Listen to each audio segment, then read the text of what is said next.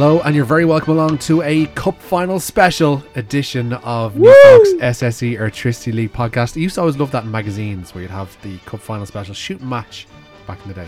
Used to be good for that to be a strap at the top, whereby they'd be looking ahead to the Scottish Cup Final and the FA Cup Final. Yes, would be on but the same day. unlike the FA Cup final and the Scottish Cup final, the FAI Cup final still actually means something. I'm still excited by it. Yeah, I actually am too. It's taken on renewed significance in the last few years because they have moved us to the Aviva. It seems like it's being treated like, by uh, most people, their shortcomings. I suppose we'll get to that in a moment.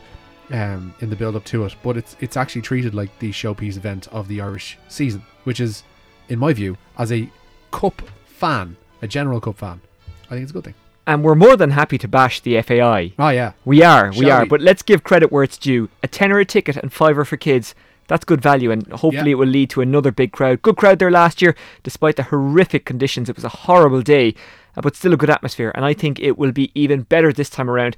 The reason being, because it's two really fine teams, and Dundalk have done what they've done in Europe, and that's the standout story of the year. But Cork City were also impressive in Europe, and that has to be praised as well. So we're coming into it with two teams who have done an awful lot outside of the comfort zone of the League of Ireland. And when they met a couple of weeks ago, and Dan McDonnell talked about this on Off the Ball during the week, they actually stirred up a good game. So we're looking forward to another good game as well this time around. And look at Cork this year; they've played played a more evolved style. So.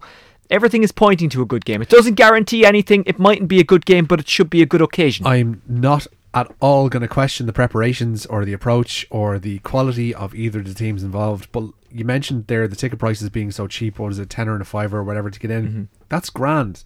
But you also have to sell the fact that the thing is on, and you have to sell the significance of it. What are we doing here? Which I don't think That's what we're doing. I don't think has been. Well, no, we yeah, grand, Yeah. we are. But there's you know we can get into the numbers of people that listen to this versus the numbers of people that might hear a radio ad. And I, Uh. without wanting to bash the advertisers because that's the last thing you want to do when you're working in commercial radio.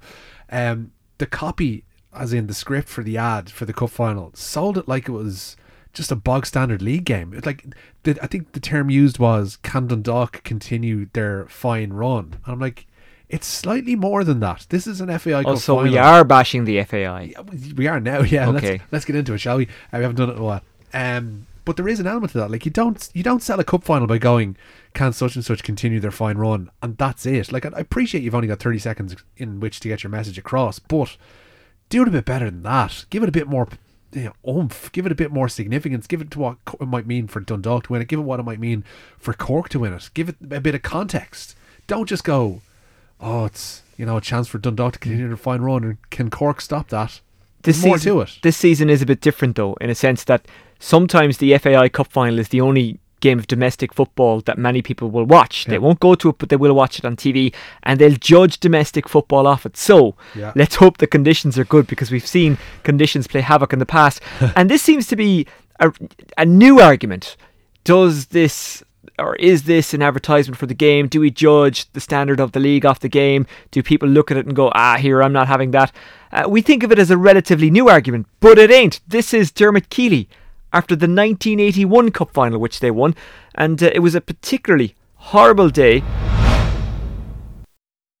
The the win spoils it, really spoils it. I, I mean, I know people will watch this tonight and say, ah, League of Ireland. But really, it was impossible. To, I mean, the, the wind was impossible. And the pitch is a little bit bumpy. It, it didn't do, it could have done with more rain. So, I mean, you just have to, you just have to put up with that. Really, for us, it just, it just means getting down and winning. That's the important thing. And unfortunately, the spectator suffers when that's, when that's the case. That was 1981. Yeah. Yes, The, the, remar- Jimmy McGee doing the interview. the remarkable thing about that is I was instantly reminded of two cup finals. One of them is my favorite because it was the first one uh, that I saw Bohs actually win in the flesh. Um, the other one was 2003. Was when Longford bet uh, Pats, and it Beat. was thanks Ma. Longford beat Pats, and it was just the most ferociously windy day. But it was still a really good day. it, it was a filthy day. And then I'm reminded of 2008 in the RDS when Bohs bet Derry on penalties. Uh, Mindaugas Kalonas got the uh, the winning penalty. I was behind the goal for freezing my just uh, everything about my head was frozen. My ears felt like they were about to fall off. Do you know that kind of cold where your teeth are almost sore? It was that kind of wind whipping in in and around Ballsbridge, and it Gets just, into your bones. it does. There was a bit of rain to go along with it that day. Not even the fact that That was like last year, actually. that Johnny Logan sang pre-match and Paul McLoone sang pre-match for uh, the Derry side of things as well. It was very musical Wow. cup final. Yeah, yeah, it was a good one. Um, but you know, we've had a succession of them, and unfortunately, that is the lottery that you have in playing a cup final in November in Ireland. It is, but you could also get a nice pleasant day. Like last week for the Dublin hurling final, it was like a Yeah, summer's actually, day. yeah. Um, my first cup final was 2000. It was Longford against Bohemians. It was the first time I had interviewed Stephen Kenny. Even Yeah. back then, I was like, "There's something special about this guy." Even 19-year-old me uh, picked up on that. I, it was the first time I interviewed Roddy Collins post-match. This is just reminding me of Partridge's autobiography.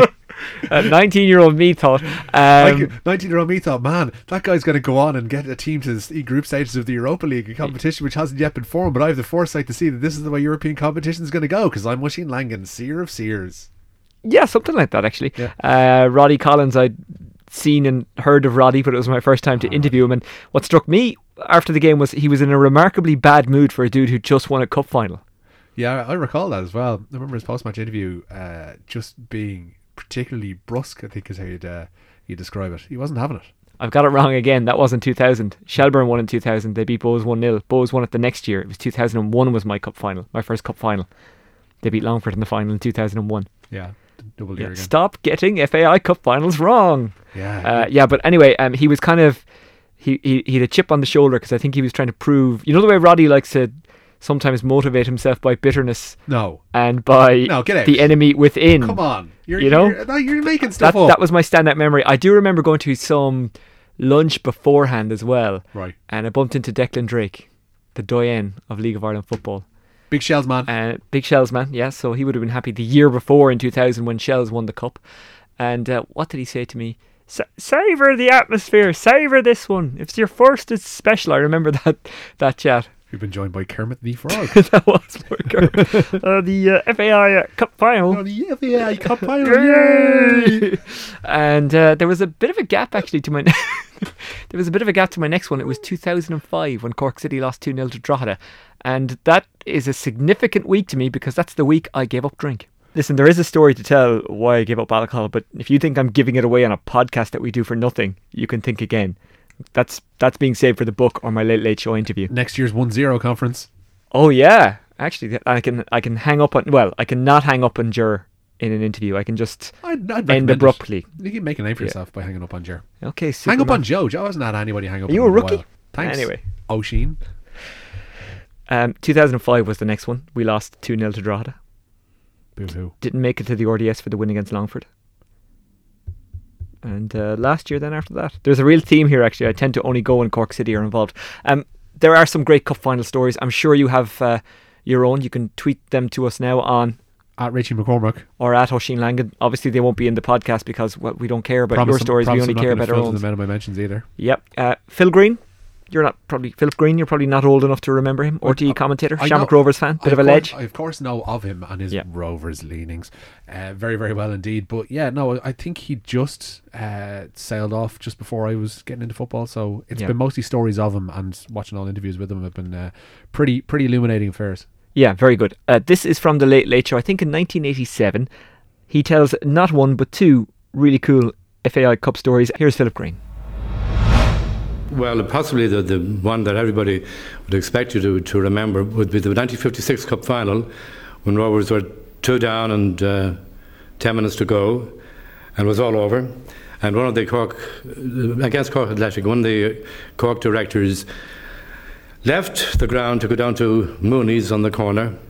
Uh, Although in those days, this is 1956, the pubs on a Sunday opened at 5, 5 to 7. You had to be very smart to get your little liquor in, you see. And he went out to buy champagne. And while he was down there, he had three tremendous cheers, knew something startling had happened, met the crowds pouring out as he came back, and to his horror found the Rovers had won 3 2. And there he was. with So his there he was with his half dozen bottles of champagne, and the, the pitch was invaded. The team couldn't get off the pitch. uh, Poor Cork Athletic were flummoxed, as the saying goes. And to his eternal credit, he gave the champagne to the hoops. Oh, well done. Well done. And what, what's the story about the priest? The Johnny priest? Said. Yeah, there's some story about the priest, is there? That was uh, there was a cup semi-final replay in Tolka Park between Rovers and Dundalk, as it so happens, who play in the final next Sunday. And the the, the the the match had been drawn on the Saturday, one all draw, and this is the replay. And I was broadcasting it, and just before going on the air, this priest came up, very broad-shouldered man, very well built, like yourself, and. Um, he introduced himself to me. he hadn't been able to get to Dalymount uh, on yeah. the original match. Yeah. Because why? Because he had to hear confessions. Right. But, he says, I didn't miss a thing of it. Didn't miss a kick of it. So you know what? He said, I brought a little trolley with me into the confession box. and he said it was marvellous. This is, this is a fact. It was marvellous, he said. Father McCourt, his name was. The football in one ear and the confession so, in the other. Great. Goodness knows, a few, a few of the hard Charles must have got easy penances that day, I'd say. Tell you As it so happened, Dundalk lost the replay, so I'd had to go to him to confession that night. Right. Philip Greene speaking on the Late Late Show, and I kind of feel like we were robbed of Philip Greene, our generation. Yeah. Uh, do we have an equivalent? I'm not too sure we do because you know. Well, we, I think we do. George we, Hamilton, surely. George, yeah. There's a case we made for uh, for Gabriel Egan as well on the radio, who was a fantastic radio commentator in his own right. In terms of in terms of national, obviously we've had locals as well who've been pretty damn good. Yes, Matt Keane from WLR would be mine. Yeah. Um, grew up listening to him. Still didn't support Waterford United because my dad wouldn't bring me. Uh, not that I pestered him that much ah, listen. We got be, Sky Sports when I was about twelve. you'll be gutted now you'll be gutted now with the with the with the farting investment that's going to be coming into yes, the club. if the there's while. one thing that we've learned from Cork City and our Carga, Arcadian, Arcadia, whatever the hell they were called, yeah. it's that foreign investment always works out. Uh, investment in general. Uh, thank you, Mr. Carroll, and all you did to Dalymount Park. um, yeah, but look, uh, well, look, Dublin City had an investor, and look, look at them, they're thriving. Sporting Fingal, Cup winner, Sporting Fingal. Yeah, 2009, Tallaght. It was in Tallaght, yeah, yeah. yeah. Seems like a long time ago now. Yeah, no, I think George Hamilton because when you think of anything good that's happened in Irish football, it is Hamilton's voice that is going through your head. And he and Greene, I would imagine, I don't know the how it worked because there was definitely I some only ever, because yeah, I've seen some uh, I've seen some um, footage of George. I believe this may have been done. Actually, do you know what it was? It was in the lead up to one of the Norths games during the Euros they showed them playing, I think, in the late 70s, and whose name is attached to the commentary, but one G Hamilton. Yeah. And there was a. But he popped na- up in RTE games. Like, if you go back. Oh, yeah. There was a nascent version of Danger Here in that late 70s clip. I think wow. it was from 78. I think actually they may have played the Dutch. I think that's that's yeah. what the, the tie may have been. Uh, but there was a Oh Danger Here uh, from Windsor Park in the late 70s, and yeah. then they crossed over. Such a degree the crossover. Are you aware of this that in the 1986 World Cup final was commentated uh, upon by both George Hamilton and Jimmy McGee at the same time on TV. How? They did a double hander on air. Really? Yeah. On RTE? On RTE. Wow. That their their World Cup final coverage was because obviously I think by that stage okay. by eighty six George and Jimmy had risen to a, a similar standing that yeah. I think they ultimately decided uh, whoever was in charge of sport at the time uh, that you know we'll just give them the game each. What did they do? Like one play each? Okay, when Argentina have the ball, you do it, and when Germany have the ball, you do to, it. To, to, the best of my knowledge, it didn't work out too well. It sounded as clunky as you might imagine two lead commentators commentating a match might work. But you know, at the time, we were still in the. I, I don't think yes. anybody had mastered necessarily the co-commentator. Well, the only thing, yeah. the only the only co-commentator I can remember working as a kid was um, Trevor Brooking on BBC. Because even John Giles, uh, to his credit on RTE, we've gone off on a tangent here again. I'm sorry. Of course, yes. Uh, John, you know, for all his many, many, many, many, many uh, pluses, I'm not too sure that a COCOM was perhaps one of them. No, I always enjoy listening to John reflecting on a yes, game at halftime and, his, and full time. That's absolutely he's yeah. king at that, and he was he, he always has been and still is. Um, but I think as a COCOM, not necessarily so. But Jimmy and George together in the '86 World Cup final. Okay, wait a while. So did it work like they do it on BBC Five Live to this day, where no. you've one? I think they did it basically. They were on air together. I need to hear it back. If somebody has a tape of it, or somebody has, I don't know if you follow like Killian M2. I have to get my Can it not out. be found on YouTube? I'm sure. I'm sure it can be. Like Killian M2 or one of these people who uploads old Irish TV stuff That's to amazing. YouTube. Uh, surely has it knocking around. Yeah, well, uh, Jimmy McGee knocked us out of two World Cups. He did he the did, Italy yeah, game in yeah, 1990, yeah. and he did the, The Holland, Holland game, game. in '94. Yeah. I would love to have been in that room when the discussion was had as to who's doing what in 1990 and 1994. Yeah, I think We're not exactly known for um, taking bad news well commentators We- not being not being the, the number one guy, the go to guy. We don't take that news well. Yeah, well, we can't go. handle it. Well, that's a position that Philip Greene, to Yeah. bring it back, had for so long, and he's still. I suppose there is a certain generation still regard Philip Greene as Yeah. being the voice of Irish football, and especially, especially domestically, and especially coinciding with a fair few decent Shamrock Rovers teams as well, of which he was relentlessly biased towards. Was he biased? oh Because- yeah, he was. that was Oh, that really? was that was the thing. Yeah, yeah. There was always the thing of of Greene being biased towards the uh, the uh, to to Rovers. Um, yeah, there was documentary footage and, and, and it's been mentioned in books and stuff that that Yeah. Greene was something of a, a hoop. Yeah, uh, sorry, I, I, I say Darragh Maloney's a loss to commentary. I appreciate he still does it and he's still brilliant, but I just think in football he is excellent. I would have no qualm um, if it was him or George. Yeah, I think we're probably in a similar situation we were in the late eighties now, whereby the two of them are neck and neck as being as Yeah. talented as one another. Yeah, then you look across to D- TV3 and our boy Dave. And there's only one way to settle this: inner city sumo. Okay, anyway. Um, wow, there has never been a fair way to divide all the comments. Inner city sumo. Never been a fair way to Partridge is way ahead of his time, man, and he's a sports commentator himself. Fucking Dave Mag. Anyway, uh, Dave Hill played in 1998 when Cork City last won the cup. Um, let us bring you to one of the voices of Irish football because it's not just one. It's George, it's Jimmy, it's now Dave. To be fair, at, at jokes aside, Pat Dolan. uh, he's not a commentator. And as you're aware, the commentator is more important than the players on the pitch, or so we think. Anyway, here we go. This is 1998, and one Derek Coughlan making himself a Cork City legend. It was a real tussle over two games, but Cork City did overcome Shelbourne in 1998, and Dave Hill was playing for City at the time. Uh, Dave, tell us about your memories of that day.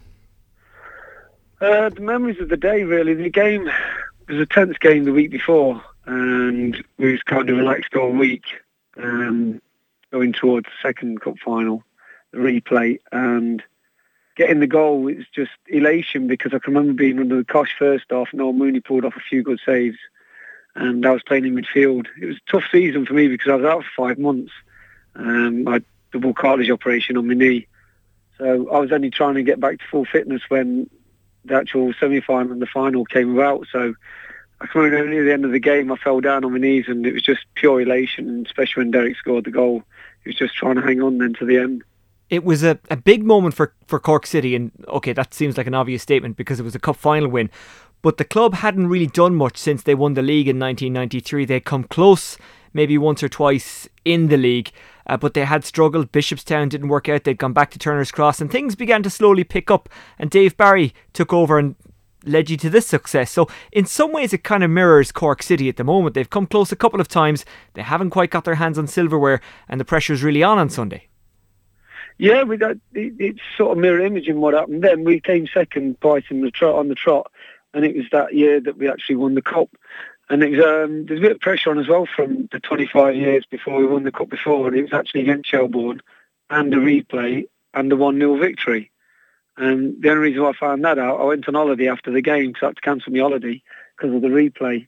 And I met the actual goalkeeper who played for Shelbourne on the way back on the ferry from France and I was talking to him at breakfast. It was uh, very surreal, but uh, ironic, iconic moment for me because they he explained what had happened before, and so it is. It is. It's a very big game, and um, I think bearing on tonight with all their success, um, I don't want to speak too soon, but you know, I just hope, hope they can do it this time. You know, they've they've come second to Dun- Dundalk for quite a while, and um, they really need to put a lot of stops to win the game on, on Sunday.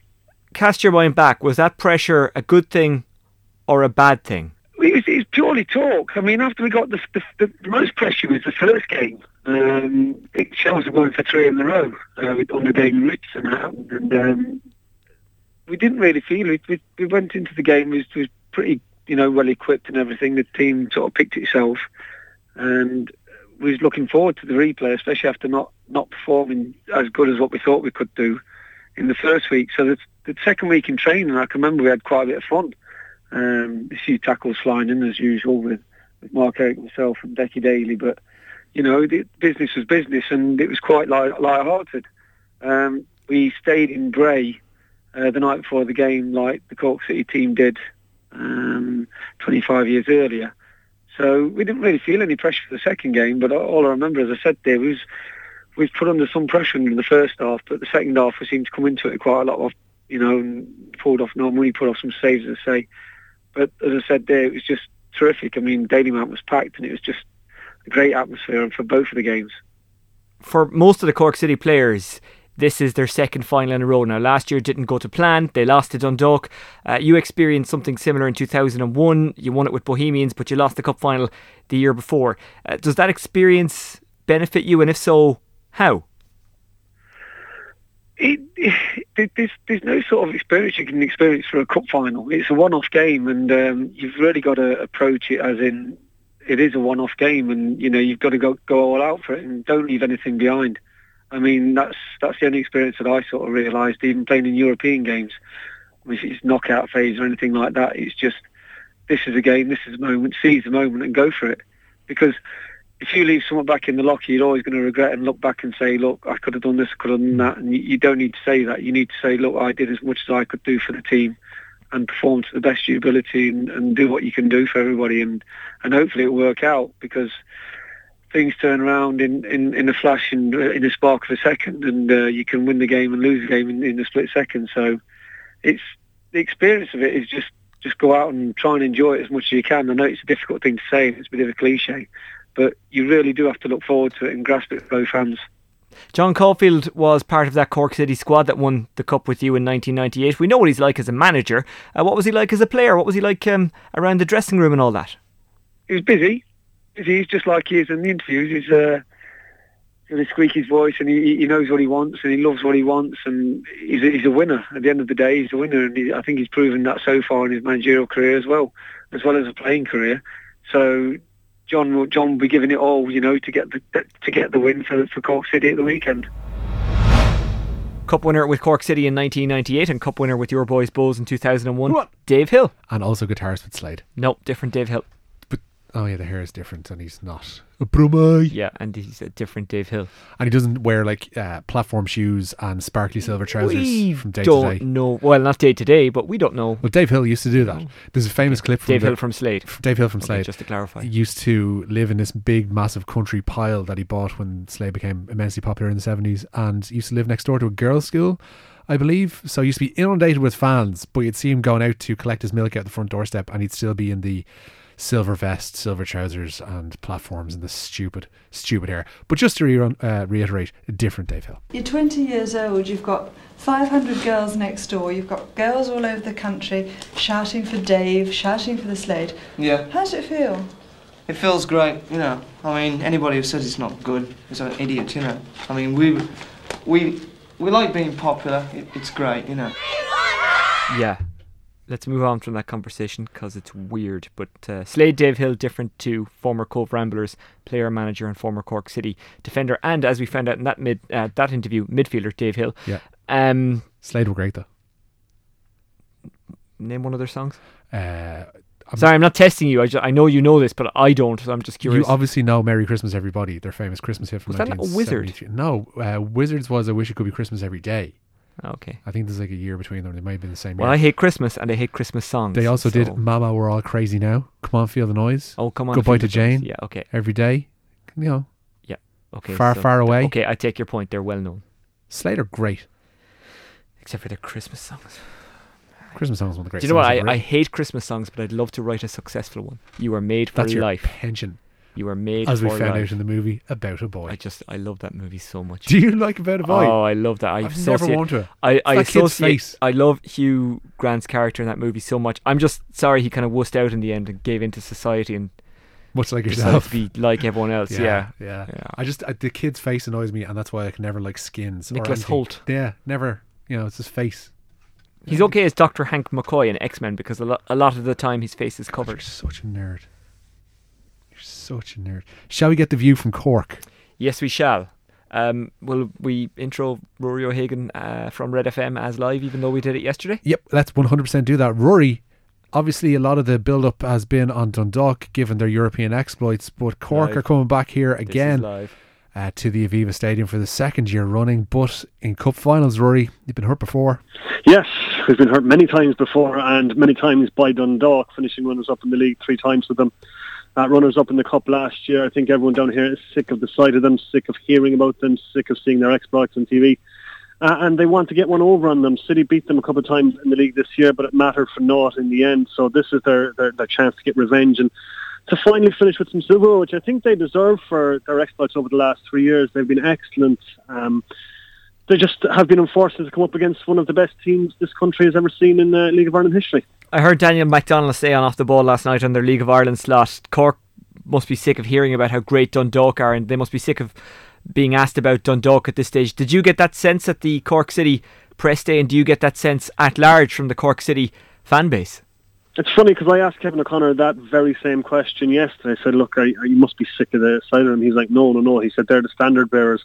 And we have to catch them, so of course we're going to hear about them. Of course we're going to, uh, to, to of course we're going to see them. So it's up for City to catch them, um, or to catch them, I should say. Um, it, will it, be interesting to see how it all pans out on Sunday. I mean, like the league ending uh, with a whimper for Cork City, um, ending, I suppose, with that defeat up in Oriel Park a couple of weeks back, but it just ended um, just on a, a, a, kind of a low note for Cork City. So it'll be interesting to see if they can pick themselves back up for the game on Sunday. And I suppose no better place to be uh, motivated and inspired by the home of uh, Irish football at the Aviva Stadium. Was there a sense that they already had an eye on this cup final? Because obviously we've known about it from a couple of weeks out, and they know, uh, well, they knew a couple of days sooner than Dundalk that they were going to be there. Has there been a case that they were slightly distracted in those last couple of games? I think so. I think um, particularly from the Dundalk game on, once they were beaten up in Oriel Park, I think perhaps um, they kind of said, right, look, it's the FAI Cup final for us now, and they might have took the ball off on the league. Um, I know Caulfield was resting players. He was giving younger players a chance in the last couple of games with an eye on Sunday's game. Greg Bolger didn't play at the weekend, for example, as he was uh, rested uh, for the weekend. So I think Caulfield has been targeting this for the last couple of weeks. He seemed very confident and relaxed in yesterday's press conference. Um, talking about how good Dundalk are, but reinforcing in everyone's mind just how good a team Cork City are, and that is true. Um, what's this been? What's been disappointing, I think, for Cork City fans is that if you look at this Cork City team from this year compared to last year, this Cork City team are streets ahead of the Cork City team last year, and yet still finishing way behind Dundalk in the league uh, challenge. So that has been massively disappointing. But as I said, Sunday I think is a chance for Cork City to put all that right, finish with a bit of silverware, and finish with uh, finish the season on a high and kind of uh, give them all a, a, confidence boost heading into the 2017 season. Without wanting to slaughter that uh, points to death about it, uh, you know, meeting Dundalk for the umpteenth time and them being the standard bearers, etc., etc. But this, of course, would mean more if Cork win this cup final than it would have done if they had beaten Derry, uh, for instance, on Sunday. Yeah, I think that's true. But uh, also, I think um, Dundalk, I think, have a ready-made excuse um, if they do lose and that they, that they are in Russia this week for that Europa League tie, their plane was delayed yesterday with five hours, so that's thrown their plans into disarray. And they get back into to, to, Dublin just a couple of days before the Cup final. So it'll be interesting to see um, how much that takes out of them on Sunday. It'll be interesting to see what team Stephen Kenny puts out tomorrow night as well, to see if he's got an eye in the Cup final on Sunday. Um, but yeah, as I say, maybe that um, that um, that plane journey will take a lot out of uh, Dundalk just remains to be seen. But I don't want that to be an excuse either. If Cork City beat Dundalk on Sunday, I want to be on their own merits. I want them to beat the best Dundalk team that is out there, and I don't want people to be saying, oh, it's just because Dundalk were on a plane. Yeah. But I think that's what people are going to naturally draw a conclusion from. Because this fella next to me has just been insisting for the last couple of weeks that there, you know, there should be technically an asterisk beside this cup final because of what Dundalk are having to go through in terms of their schedule and having to go to Petersburg and come back and, and play just a couple of days later. That that, that somehow it's kind of almost the same as if uh, a cup final is settled on penalties or if there's you know players missing etc etc that it's diminished in some respect do you get that sense in Cork uh, no, um, I don't think anyone would care like what the Knox travel arrangements are if uh, Greg Bolger lists the cup on Sunday. To be perfectly honest, um, Dundalk, I suppose, it's been well documented that they have been the, the victims of their own success and uh, as victims, I suppose, as well of an incredibly short League of Ireland season. They've had to play two games a week for the last six seven weeks. It's it's it's baffling as to why the, the League of Ireland season is so short and teams have had to play midweek games on top of uh, their, their, their regular weekend games. The season should be extended, but I suppose that's a, a, a, different point for a different day. But I don't think anyone in Cork is going to care that that uh, Dundalk had to, had to travel back from Russia yeah. um, ahead of the game once, as, as I said, Greg Bolger gets his hands in the cup and listen on Sunday. Yeah, just before we let, let you go, Rory, last year in the Cup final, Cork City just did not perform. They didn't raise it for the big day as you say, they have evolved since their style has changed. Do you think that that experience will benefit them? Is there a lot of kind of reflecting back on that day as they look forward to this? Yeah, it's a huge um, source of motivation for Cork City. They feel like they didn't perform last year. And I suppose even looking back at last year, City played quite well, but they just didn't create any real chances of note in that game. And it was the lapse in concentration then that allowed Richie Towell to score that goal. Um, there is uh, a sense of unfinished business. There is an air of revenge uh, from, coming from the Cork City squad. They want to put uh, right what they didn't do last year. And John Caulfield's team selection will be very, very interesting on Sunday to see if he's going to go at Dundalk and attack them, or if he's going to contain them like he tried to do last year, and which he did very effectively for a lot of the game until that goal, uh, and try and catch them on the counter attack. I hope Cork City go and attack Dundalk. They might be tired. They will be tired from that uh, that trip to Russia.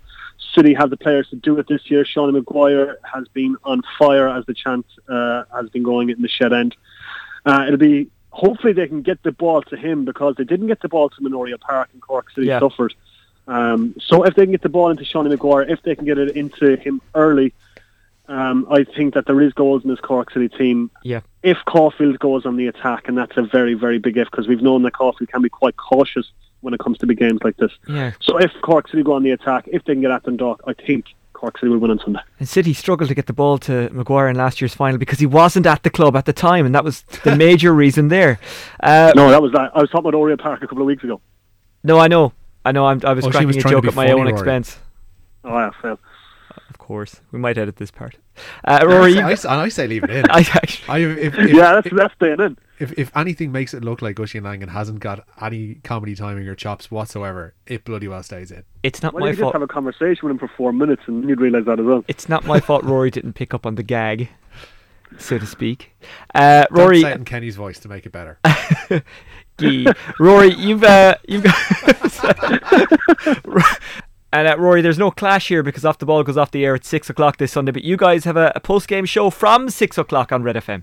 Yeah, live from the Aviva Stadium, we will have uh, Dan Murray, Billy Woods, and Joe Gamble joining us as special guests to analyse what will hopefully be a Cork City win. Can I be on it? Yes, if you want. Class. You want to Leave get the ready. jokes at home. Leave, leave the ready, Rory. quote unquote jokes at home. Come on, come on. Think, come on. Think of the Jane Allures. You know, think of what this will Yeah. do for you. you know, Rory- this is not going to be good. Rory, if you don't do it, Sky will.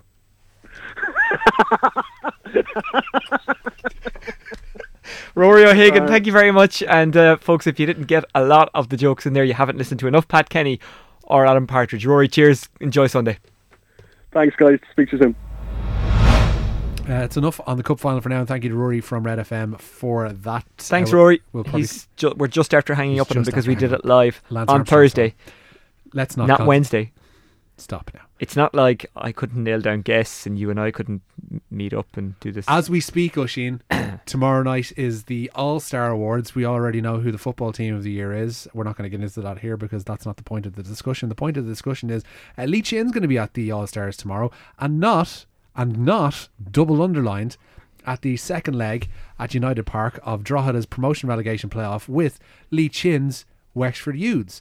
Chin, of course, scored one of the goals in their 2 0 victory uh, during the week in the first leg but uh, released a tweet in the aftermath of it, along with an accompanying video of said goal, saying that's me signing off for now, and thanking the uh, youths' support and the uh, the staff for all their help over the past while. And he is not going to be playing tomorrow night. Before we debate this, let's hear exactly what it meant to Wexford Youths that goal. They lead 2 0 going into the playoff against Drogheda. It's on tomorrow night in United Park, the uh, second leg of that playoff. Here is the commentary from the Wexford Youths Mixlr account. This is done by club followers, they do it on a voluntary basis. And, and this is what this chin goal meant to them. Shoot! It's in! It's 2 0! Lee Chin! Brilliant. So, yeah, absolutely. I love I love when people scream into mics. It's for Yeah. great audio. I love the passion of it now, and and it's it's clear to hear, which makes me wonder all the more how they would figure how it's gone down in Wexford that Chin, albeit you know we knew and we covered it when we ta- spoke to Shane Keegan in the aftermath of him signing, um, that it was going to be a short term thing, that he was going to be heading back to the hurling in November. Heading back to the hurling is is no issue at all. Heading back to doing what his you know stock and trade essentially is in the sporting sense is is no hassle at all the timing of it is so off for me, and especially to go to something like the All Stars. It's not as if he's playing a game. It's not as if he's playing, uh, you know, some preseason tournament for Wexford. It's not as if he's playing a club final. He's going to the All Stars to probably not win one. So essentially, he's going to a piss up in a tux and not playing in what is it's definitely the most important game of the season and could be the most important game for some number of years for Wexford youths. Firstly, we don't know if this is a ruse from Wexford. I suspect it might be. I know that uh, on Friday come night, if it turns out that Lee does go to the All Stars, then I'll look like an idiot. Second of all, he doesn't owe Wexford anything. I'm not saying his first love is hurling. That's grand. That'd be fine. Why shouldn't he go? Because it's an award ceremony. He's not going to So play what? a match. He's, he's going to sit in his hole and applaud other people. Like it, it just beggars belief that if you're, it makes everybody in this instance look bad. It makes How? Wexford look bad for taking How? him on board if he's not. It makes Keegan look like a genius that he's got that second goal and they're probably going to be okay. doesn't. Yes, They- it does. they- we don't know they're probably going to be okay. They could be hockeyed for nothing on Friday night. And, you know, down already, we've seen, seen the depletion of their squad due to a number of the lads, which you can't blame them at all for economic reasons heading off to Dunedin. That's fine.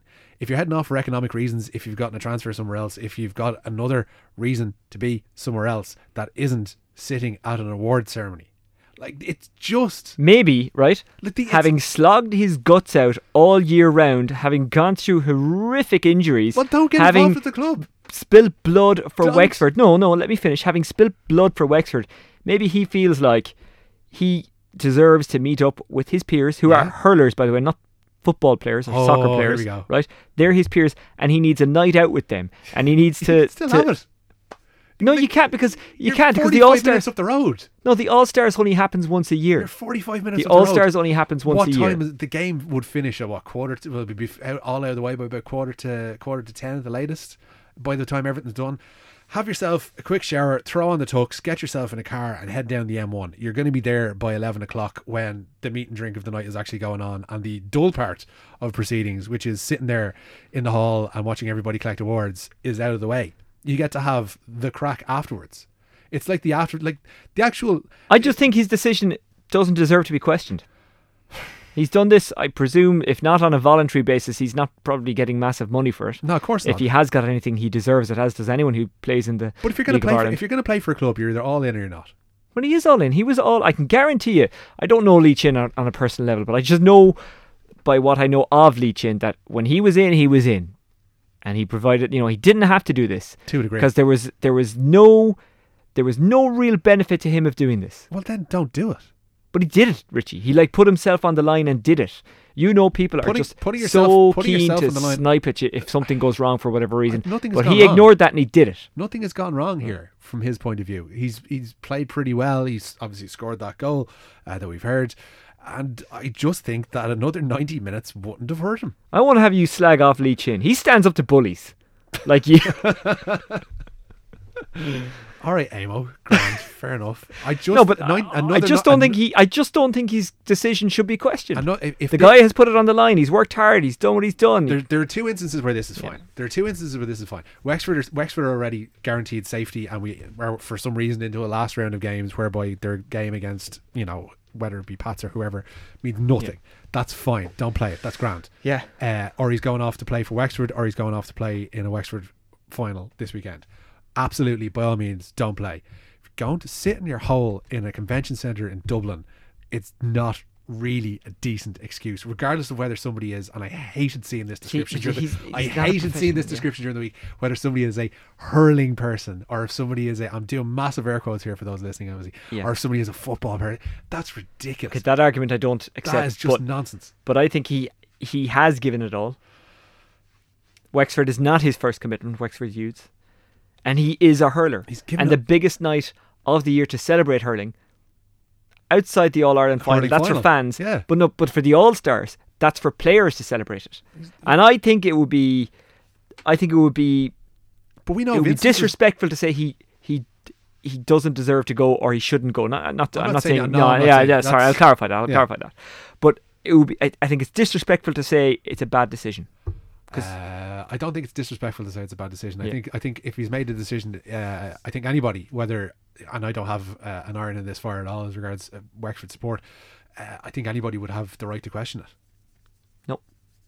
You can't say no. I can't you say no. can't just say I that's can't not. say a, no. That's not an argument. That's not. That's no, not because it's just it's not up to football fans to judge him for not going. uh, I He's reckon, done what he's agreed to do. I reckon uh, judging his. I reckon you've, you've a right to question it. No. I don't think we're going to come to a conclusion on this one. No, we're not. Uh, you can tweet your abuse to at Oisin Langan or at Richie McCormick if you want to get involved in this one, Who would have thought I'd defend a hurler? especially one from Wexford. That's true, yeah. Uh, there you go. How the world has turned. Yeah. Uh, right, we better get to this quickly because we rabbited on for for, for long enough. Uh, one of the great things that came out of the week was Pat Flynn's retirement statement, and I shouldn't take that well because he had to pop off Bohs supporters not once but twice within that statement as well, which was pretty pretty nasty. Well, maybe when you hear the interview, you'll understand why. Listen, you have to be able to to take it as well as give it, etc., etc. So you know, Well, um, Pat Flynn uh, retired during the week, uh, formerly of Shamrock Rovers. Obviously, did great things with them in the Europa League. Uh, formerly of Longford Town, formerly of Waterford United. Am I missing out anyone here? uh, there's another one in there as well. was with Wolves as a kid. Yeah. Would it admit himself that he didn't quite make it with them. That was hard to take at the time. Uh, also played with Shelbourne. He did. Got relegated with Shelbourne and Longford. We talk about that. Um, but first, I asked him how he reacts to the reaction to the statement. Brilliant. I'm not going to read it now uh, because if you don't know the statement, then you, I think it's fair to say that you haven't a breeze what you're on about, and I wonder what you're doing listening to a League of Ireland state, uh, fo- football podcast. You've come this far. Yeah, exactly. If basically, I would be shocked if anyone who listens to this fairly niche podcast doesn't know the statement. So very And if for some reason that you don't or haven't seen the statement, uh, go and find it before you listen to this Pat Flynn um, interview. And fair play to Pat Flynn, his house, which is right next to Tallaght Stadium. He wasn't lying about that. I did pick him up on it. I said, "Let me see." I walked outside the door. I could see the floodlights, so he wasn't lying. His story checks out. He's a Rovers man. You have to check these things. Yeah. Um, but anyway, he invited me into his house and we had a nice long chat about his retirement, about maybe what he plans to do in the future, and about who in the League of Ireland he loved to kick. Come on, Bohs. The answer, Killian Brennan. you kind of spoiled it now. Pat, before we talk about your career, I want to talk about your amazing statement. Where did that come from? What gave you the inspiration to write something very, very different to the norm? Well, uh, after the match, uh, I wasn't gonna put, I didn't put anything up before the match. I wanted the lads to concentrate sort on the game because we hadn't got a home win all season. Uh, but my sister put up something and it sort of took off from there. So after the game, the day after, I said to myself, I better have a few people to say thanks to, and I, couldn't cover everybody. So I just started naming it and it just started flowing. took me about 25 minutes of sitting in bed writing it and took me about 25 minutes to write and then I was I just says I'll put a bit more in a sort of for kids or people like that who want to get into football or might give up and uh, just to show them what I achieved by purely hard work and not really a lack of any great skill in fairness but uh, main, mainly hard work and Yeah. persistence Yeah. so I wrote it and I just put it up sort of as a thank you I didn't think it'd take off as it did I, I didn't mean it to and uh, just I've been getting a lot of nice comments it sort of feels like I've died but I can see what people are writing about. Yeah, yeah. but uh, as it's it's a nice feeling now as well so Yeah. um but that's the first and last statement I'll be doing I'd say What surprised you about the reaction? I mean, what is this, the, the feedback that you've been getting that you kind of thought, well, that wasn't my main point when writing the statement, but it's interesting that that's what people are saying. Uh, I think a lot of people seem to be saying how genuine it was and how different it was to probably I don't know a Premier League star or someone like that. Well, you wrote it yourself, first of all. I, I wrote it myself, yeah, and it, it was from the heart. Everything just flowed. I think the reason I think people because everything was the truth. Like if you walk, walked out here at night, you could see the floodlights at Tallaght Stadium right down the road. Um, all all the players I played with, they were true. Um, everything and it was just true. I think that sort of resonated with a lot of people, and it, it rang true to them. And they they'd just been saying how genuine it was and how refreshing it was, and it's good to hear back. Like Yeah. that, that a lot of people are retweeting it, Ian Wright and p- match of the day things like that, and they're saying how genuine it was. So I was happy enough with that.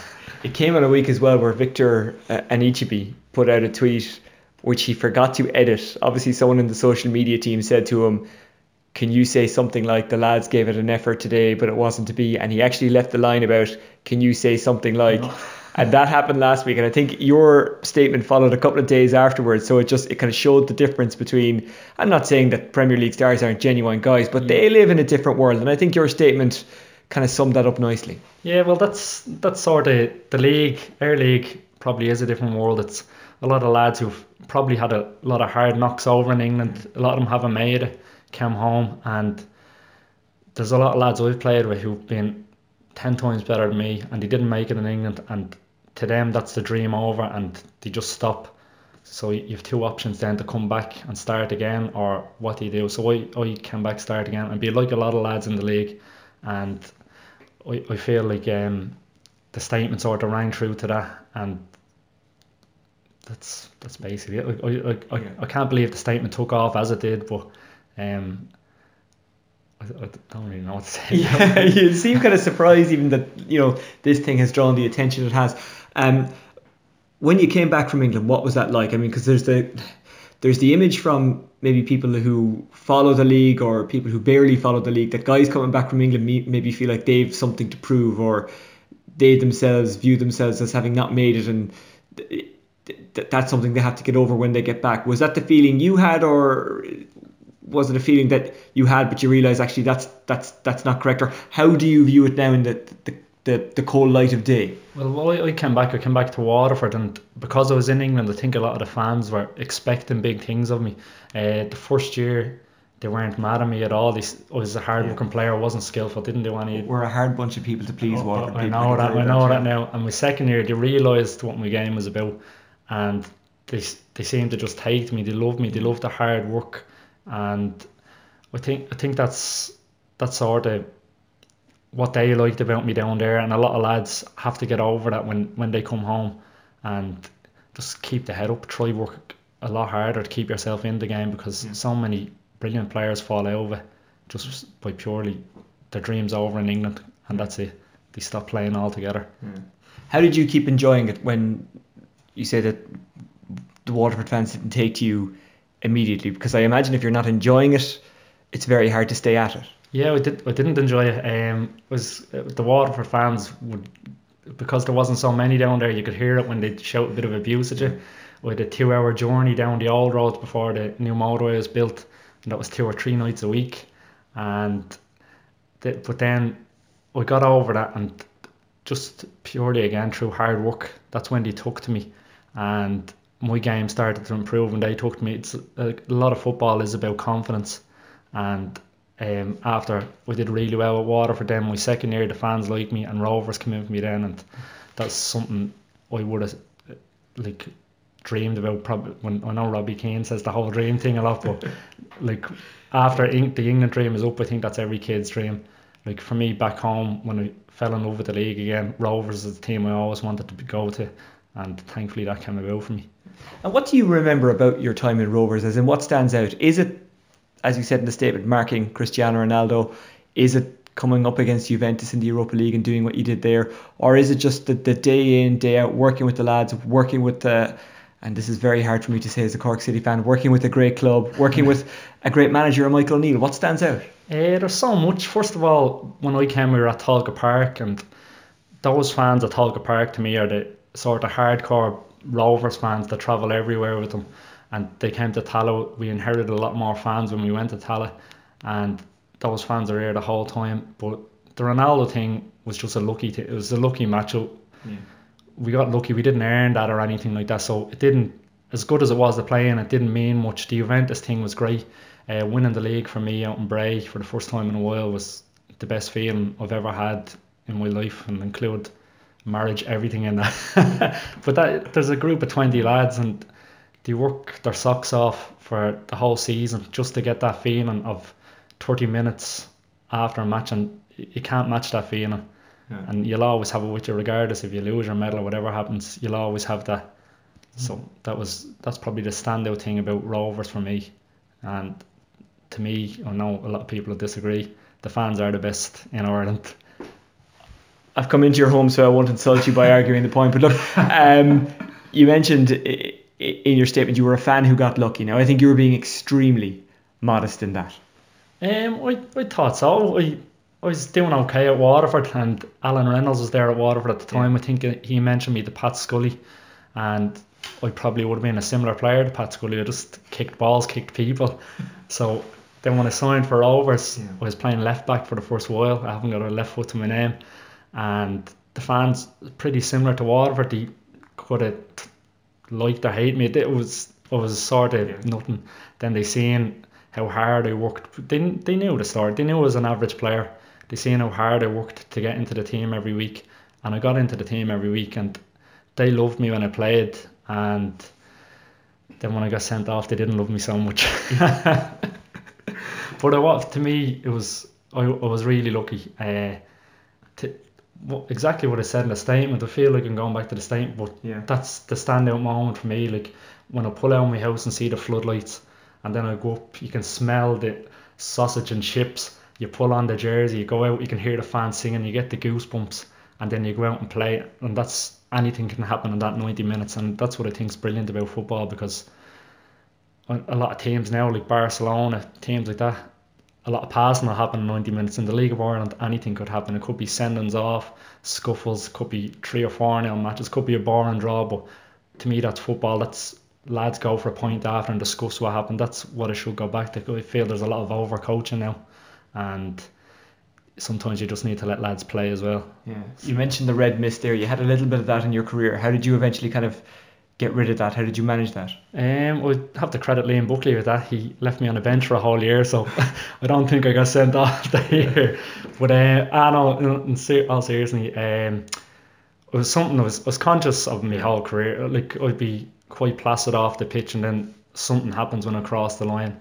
Uh, I I tried to cut it out in my games, and because of my reputation, referees, if it was a yellow card, they still might send me off. You know, I, I couldn't blame them on half the sendings off either. But um, when I did take a bit of the aggression out of my game, I lost a bit of my game yeah. as well. So I needed it, but I just needed a fine line.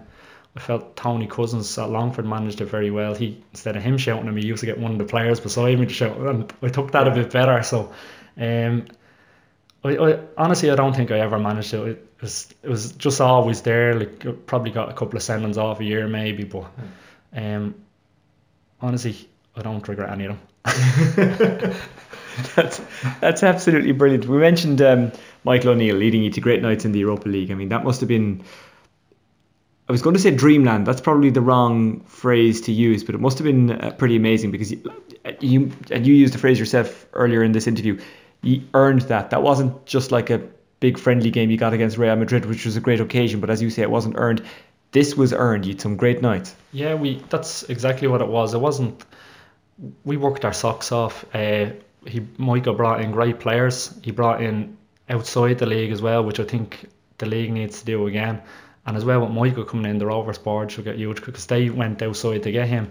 Mm. Uh, he's the best manager I've worked with. His philosophy, everything is so in depth. His knowledge of the game is great, but he set out his team how to play. If we ever played a UCD or um, say a Waterford that year who would have been lowly down the league, I'd never played a match because we would have had a lot of the ball and I wasn't outstanding on the ball. If we played Bohs where I might have to mark Killian Brennan or Cork where mark Liam Kearney, he'd play me because he knew I'd get stuck in and we'd be probably on the back foot for a lot of those games. Mm-hmm. So tactically he was aware. Uh, the European thing, we you're right, we did earn that. We we pushed on and pushed on. We had great signings that year.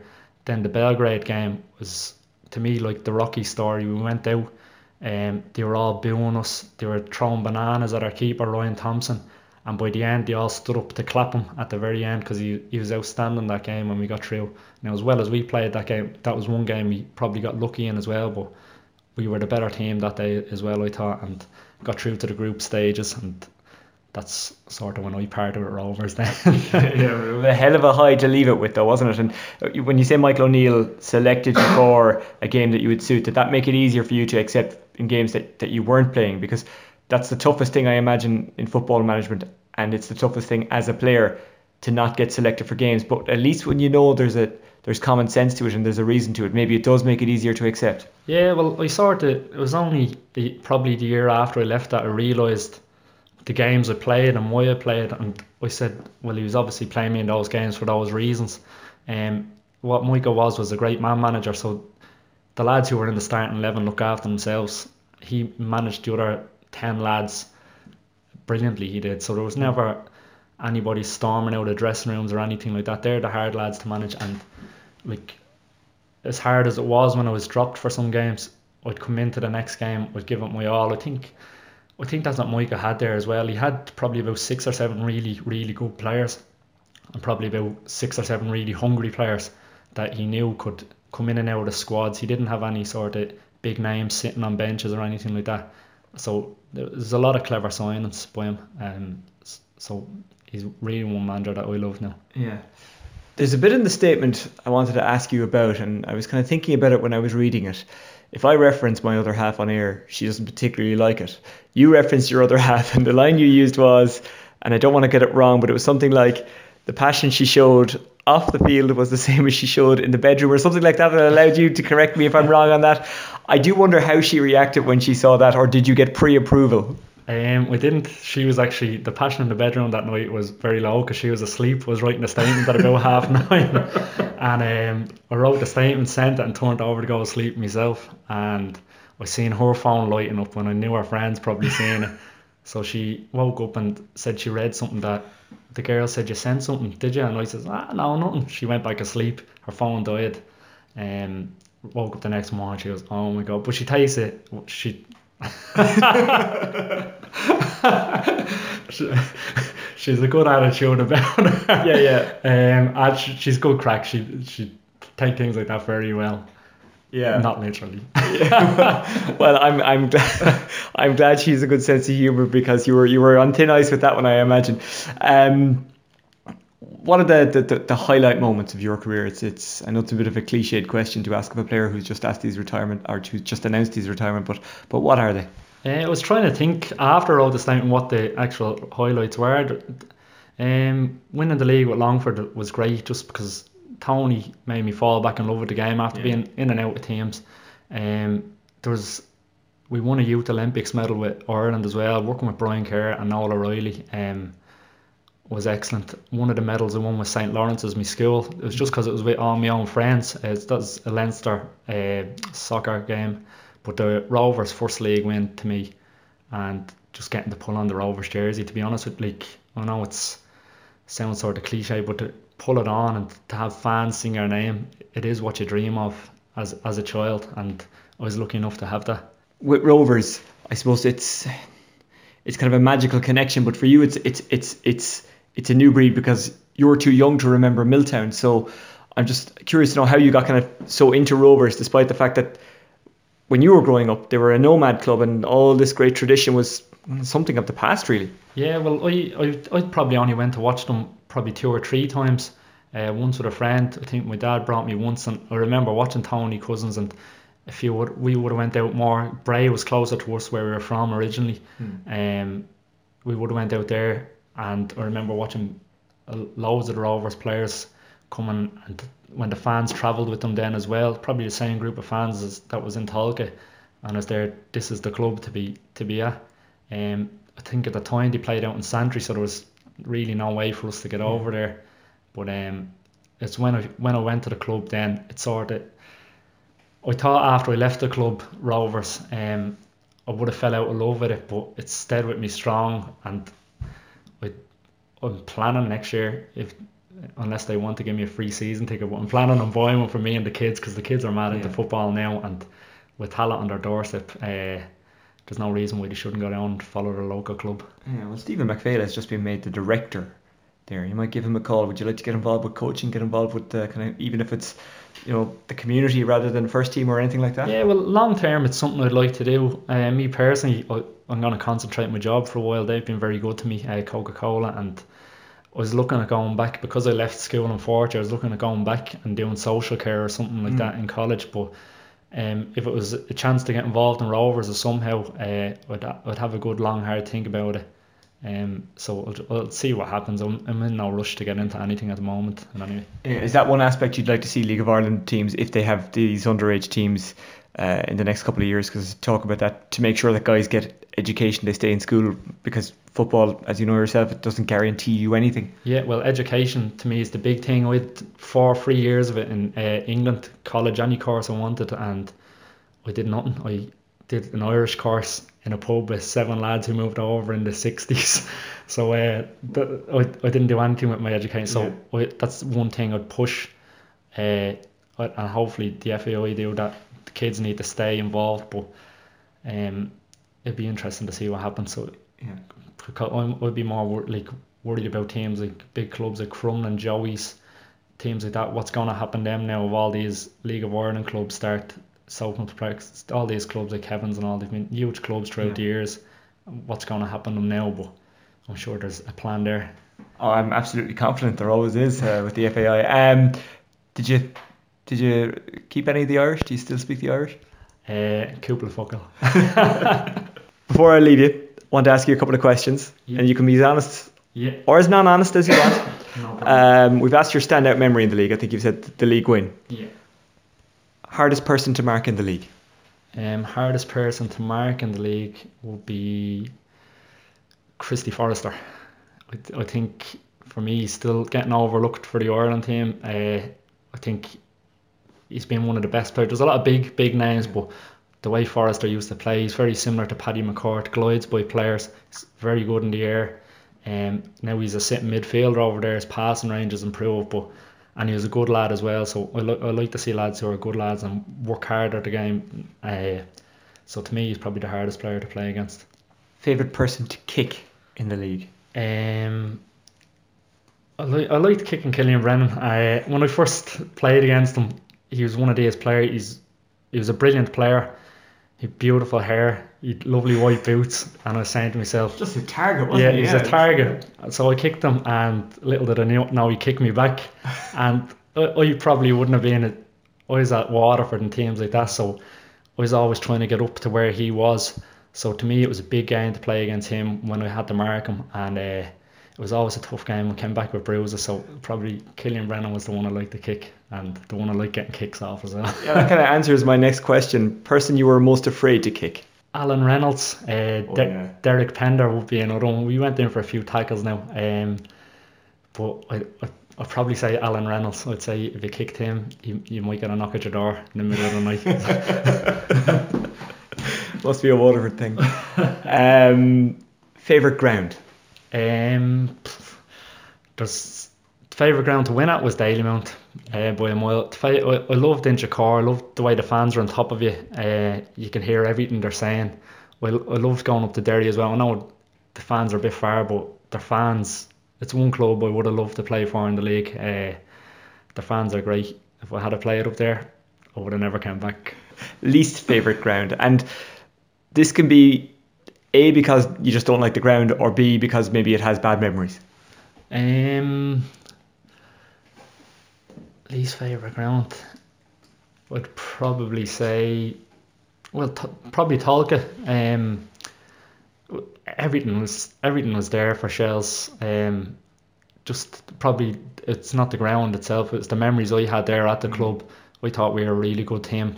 Um, on paper, well, not really good, but a team that could have stood up quite handily, and we didn't. And I think it was down just to not working hard. It wasn't down to any skill, and we thought we let the fans down that year uh, really bad. Is that the, the, the worst memory you have of playing in the league?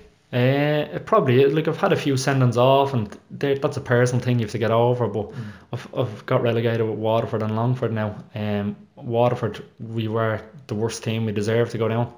Uh, with Longford this year, we again, on paper we could have been better than a couple of teams. Just the way it went, we deserved to go down again. But with that year of Shels, um, is the standout. one. I don't, I don't know why it hurts me so much because I'm not a Shels fan at all. Yeah. Um, and I left the year after. It's hard to leave because I would have liked to get them back up, but personally, I, I chose to go to Longford because I had to look long term. I thought Longford would bounce straight back up instead, and it proved to be right. But the Shels thing is was the hardest one to take. Now it probably was a low light of my career. Harry. Worst manager to come up against? It's a very open question, I appreciate. Um, there's a few. Uh, I think Pat Fenlon's called me a few names before, but uh, I think it's just in the heat of the moment. Um, I'm trying to think. Paul Cook, I don't think he liked me too much either. And trying to think. Me and Roddy Collins got in a bit of a scuffle there down in Waterford in pre-season as well. So I think I told him I'd have a go at him, but when I got into the dressing room and see he didn't follow me in, I was delighted. Thank God. Did you like that when um, opposition managers or fans were shouting at you? Because if they were doing that, it meant that they were kind of afraid of you. I remember Alan Reynolds when he played for uh, it was either Rovers or Waterford when he came to Turner's Cross to play against Cork City. He was booed, and after the game he said, "I actually wanted them to boo more. I'm disappointed that it wasn't as loud as I would liked would have liked it to be." Uh, yeah, it's something at the start, like it, when you first start getting booed, you don't want it, but as the years went on, it was, it's, it's like a game. Like they're, Yeah. they're waiting for you to make a mistake so they can jeer you. You're waiting to score so you, you can give them a bit, a bit back. In my head now, I'm thinking of the Bohs fans particularly. Uh, I remember one lad ran right down from the top of the stand, was about to take a throw in, all the way down, and said, "Come here, you Flynn." So I went over to him and pretended to hit him, and he flinched. And a few other Bohs fans behind him were all laughing at him. So, but then uh, like they billed me. I got coke. As I said, I got coke bottles thrown off my head. Uh, tires slashed in my car. Uh, Wow. Yeah, just the one tire now, but it's Okay, well, that's- it was, it was all in good fun. It was all in. Wow, you really do have a good sense of humour. You really do let things go. You've, you've you're, you're kind of like a League of Ireland Gandhi. Were, were your tires slashed at the ground or? It was slashed outside. It mightn't have been nothing to do with fan. There was one tire slashed uh, on my Okay. Coca Cola van, so it was a pretty. Okay, and it was an e- it was an yeah, easy target to pick. Uh, I, I don't know whether it was fans or not, but I had a spare tire, so Yeah, well, jokes on them, isn't it? Yeah. Um, what would be your advice to young players who are maybe coming back from England at the moment, or even young players who are involved in the fringes of League of Ireland squad? A, a- young you, what would you say to him? Um, probably the best thing I did as a young me, if you if you come back from England, go and play. I don't think it's of any benefit sitting at a big team on a bench. I think you need to go and play, build up uh, the type of person and player you're going to be. Um, when you come back from England, surround yourself with your friends and family because it's it's, re- it's really tough when you come back. It's it is the dream over. Um, just keep just keep at it, hard work, and all those knocks, uh, whether it's injuries, getting sent home from England, relegations, they make you a stronger person. And when you win something, all you'll appreciate all those knocks so much more, and you appreciate what you've won so much more because you've had those knocks. So we think we just go and play as much as you can anywhere. A message to Mark Roster, who offered to be your legs. Uh, I can't believe I can't believe he said that. It was just I was standing in the match. I thought he was joking when he said it because uh, two things happened. He said that to me, and he said it'll be your legs, and I looked, and he wasn't joking. And then in the three games from the end, we played Derry, and Patterson said, "Just turn the ball in behind. He can't f effing run." And I was standing right beside him. I was there. I'm not made of stone, you know. so I think that they were the deci- made me uh, were the final decision to make me retire. So I, I couldn't move in fairness. And your message to the Longford fans. Um, I I don't want to say I'm sorry that just got relegated because I'd never apologise for trying hard, but uh, I'd say support your club, get behind them. Um, I think maybe the board and the club need to work together uh, to get fans back in the door.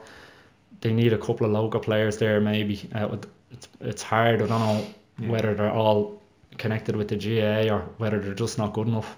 Um, but stick with your club and hopefully we get back up. Would you be interested in writing statements for retiring players from here on in as a full time job? Uh, depends how much they are paying. I'd do it. Um, I think that was a once off. It just rolled for me. I think if any players they want to just be honest, be honest to yourself, and be honest to yourself when you're playing in football as well. Just be honest, work hard. Are we kind of afraid of players showing personality in sport? And has your retirement statement shown it's okay, it's grand, it's actually people actually respond well to it. They like it when they kind of feel like they're getting to know the players because if, you know if they come across as robotic, it's just it just makes them that bit kind of further away. It separates us more from them. That that's that's the feeling I got from the statement. I didn't I didn't uh, know there's a sort of distance in players. Like, you can see it in the Premier League now. Uh, until I wrote the statement, but the response I've got has been brilliant from it. If players are more open and sort of not not mixed the fans, but probably got a, a bit more involved with them. Um, there, there mightn't be the, all this prima donna thing of footballers because they're, they're the hardest working people I've ever seen. I, I've never played Gaelic or anything like that, so no. But there's there's no football I, footballer I've ever met in my life that goes out on the pitch and tries not to work hard. Yeah. So I think all all that prima donna stuff and all is a myth, but uh, that's all I can really say on that. Yeah, and there's guys in the League of Ireland, like not everyone is even paid in the League of Ireland. There's a lot of volunteer clubs. And I'm a GAA man. I'm a hurling snob. I've no qualms in Yeah. saying that. But even I think sometimes, okay, in the GAA, we kind of we go on about this whole players representing or you know ordinary people doing extraordinary things a bit too much. Yeah, they do, but but we don't give the credit to uh, you know League of Ireland players or Leinster Senior League players or Munster Senior League players for doing the same. Do you think that that is the case, and that maybe players need to be a bit prouder of what they do, and fans need to be a bit prouder again of them for, for what they do? Yeah, I- I'd, I'd, I'd say that about uh, especially the fans. Um, a lot of fans feel like when you play for their club, you're sort of theirs. You, but they don't. They don't see the things you do. You're getting up early. You might have to go to the gym before work. Drop your kids off to school. Go to work. Uh, not not see your kids. Go straight to training. And you come back. Your kids are in bed. It's it, I think players. Um, they, sh- they should be a bit more open in, in the things they do because they put in the hard work in. There's no reason why they shouldn't not tell people about it, but just be just be honest about Yeah. the hard work they're putting in, and I think the fans will get a bit more close to them, and it'll bring sort of football clubs together. Now the way GAA are, it's a community thing. Yeah. It might do the same for uh, soccer clubs as well. Yeah. I can't believe I'm saying soccer. I'm in your house 10 minutes and I already have you playing soccer. I'm a very, very, very, very proud man. Uh, Pat Flynn, congratulations on a brilliant career in association football, uh, soccer. Um, thanks very much for welcoming uh, us into your home and um, listen, well done on the statement. Thank you very much, sir. Fantastic servant to the league. I hate saying that word actually, servant to Yeah. the league, because it makes it sound like you've been, you know, tied to it uh, like a common prisoner. Uh, but no, he, you know, put in a stint for everybody he played for. The statement itself, I suppose, speaks volumes of the man he is, and of course that interview does as well too. A really nice guy, Pat Flynn. top man and my proudest moment was when he started saying soccer instead of football that's how big an influence i was on Oh, him good God! the look of shame he had actually when he realized he was calling it soccer Yeah, maybe maybe I was wrong. Maybe there are such things as hurling people and football people, and maybe you fit into the Oh. former camp. i'm okay with that because we're better as people Well, there you go. That's look exactly it. you know what he struck on something there and it's something i've noticed uh, while I was going to say falling back in love with the League of Ireland this year, falling back in like with the League of Oh, Ireland and going to games, and I've really enjoyed it.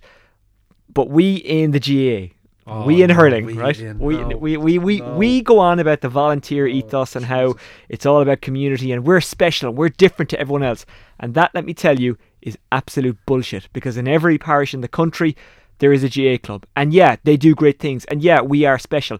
But so are the football volunteers, of which there are many, and so are the rugby gar- uh, volunteers, of which there are many.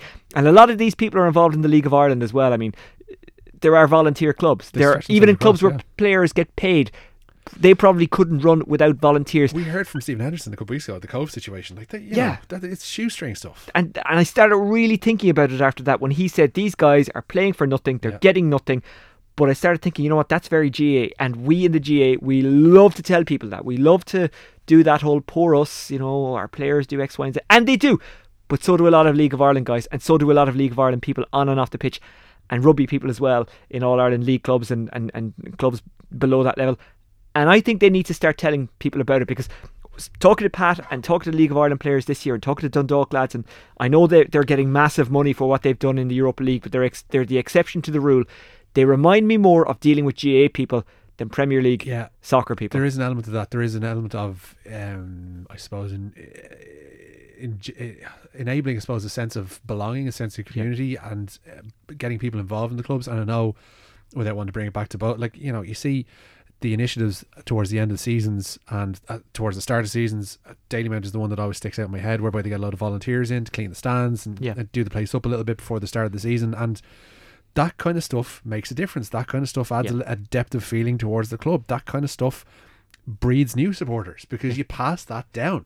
You talk about it. You kind of go, "Where are you going to?" Oh, I'm going off to you know house sweep the Jodi stand. Why is that? Where's that? Well, you know, people. Yeah. That's it. It's tiny little increments like that make huge, huge differences. Yeah, and I think that's something that needs to be built on. There was a disconnect between maybe League of Ireland people and the general supporter because they saw them as paid professionals. And the clubs themselves nearly tried to put out this image of that- elite yeah, Premier League style clubs, and they aren't, and That- they're not, and they shouldn't try to do Th- that. that's and I, I'd imagine there's an element of not wanting to put on the quote unquote poor mouth and say, you know, we don't have the money, we need your Yeah. help. They want to be seen. I suppose in a similar way that you know certain young people might put out this persona of being rolling in cash and ultimately they're just not, and it's Mm. all gone on the the outside kind of clothes kind of thing. But you know, there's an element of just work with what you have Mm. and try and build from there. And don't try and portray this image that necessarily you can't back up. Don't write checks. Your butt can't cash. as we've learned in all walks of life, and, and we in the GAA, we bang on about it constantly, and people are now sick of it, but it doesn't make it any less true. It is a community thing, and League of Ireland clubs need to start becoming part of the community. Some of them have. Cork City do it well with Foras. Cobh Ramblers seem to be doing it well. Um, There's anyone an else? of Bohs doing it as well. There's a couple of Dublin clubs who do try their damnedest within their local area, and it is a difficult thing to make an imprint in. Shamrock Rovers. Uh, uh, Pats have done it as well in around the Inchicore area. I think finally they've learned you can have an elite first team, and they are elite athletes, and they are. Sligo. Um, but you have to have a volunteer basis and be kind of GAA esque in that sense. Oh God! It, But you get what I'm saying. I'm the- using yeah. the GAA as an example, but Yeah, I- th- no, I'm shuddering because in, in essence you're right, um, and I don't like agreeing with you because it makes me feel dirty. If I'm being quite honest. you know what's going through my head right now? Oh God, I dread Judd Nelson at the end of Breakfast Club, walking across, hand up in the air. There you go. You can can we play out with that? Uh, we, do you know what? We should do. Uh, until next time, enjoy the cup final. Do get along, regardless of whether you're Yeah. a Cork and, Dundalk and supporter get along early for the uh, Continental women's Tyres final. women's final. The, the final last year between Wexford and Shelbourne was absolutely amazing. brilliant, And, actually, uh, yeah, I can remember it, yeah. Same two teams back at it this year as well. So yeah, it promises to be a really, really good day at the Aviva, regardless of the weather and regardless of Oisin Langan's presence there. Uh, but till next time, when we review all of this uh, cup final weekend, Right, we should talk to you next time. Come on. Manager!